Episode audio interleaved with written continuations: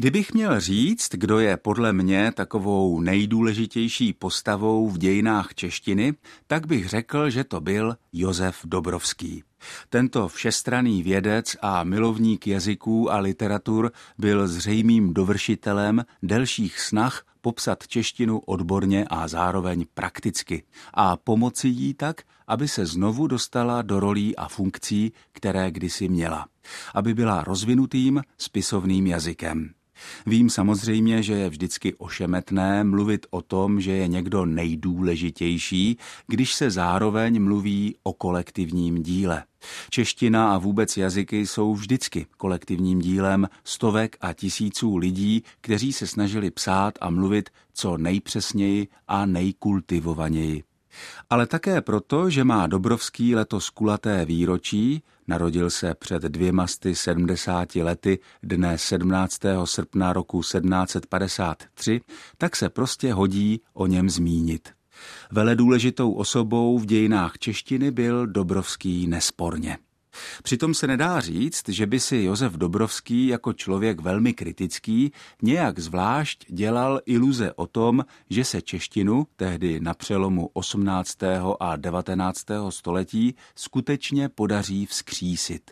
Velmi poučný je úplný závěr Dobrovského německy psaných dějin české řeči a literatury, které vyšly v roce 1792.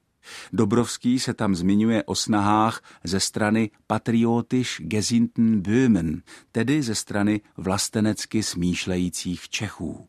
Sleduje, jak se tito lidé, což byli nejspíš obrozenci Karel Ignác Tám, Josef Jakub Tandler a Prokop Šedivý, angažují pro povznesení české řeči, jak se tehdy říkalo. Nechme mluvit přímo Dobrovského, samozřejmě v překladu do češtiny. Cituji.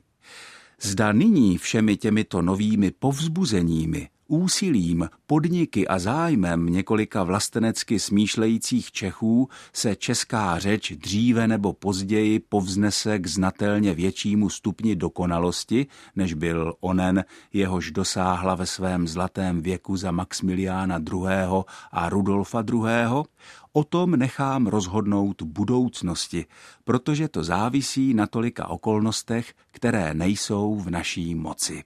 Konec citace. Jak se ukazuje dále v textu, největší starosti mu dělalo české školství, respektive nedostatek vyšších škol, na kterých by se vyučovalo česky.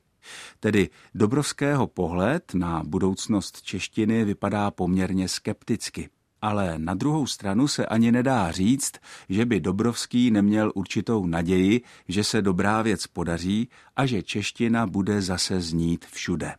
Kdyby tomu nevěřil, nepřipojil by na úplný konec citované knížky vlasteneckou báseň, ve které její autor, básník a kněz František Knobloch, horuje pro češtinu a zároveň se s dojemnými ohledy nechce dotknout ani německy mluvících obyvatel českých zemí.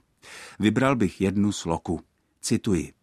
Teutone, tvá mě řeč jest milá, ne však víc než Čechova. V vlasti, buď černá neb bílá, své sídlo předc míti má. Od mikrofonu ze studia Českého rozhlasu v Olomouci vás všechny zdraví Ondřej Bláha.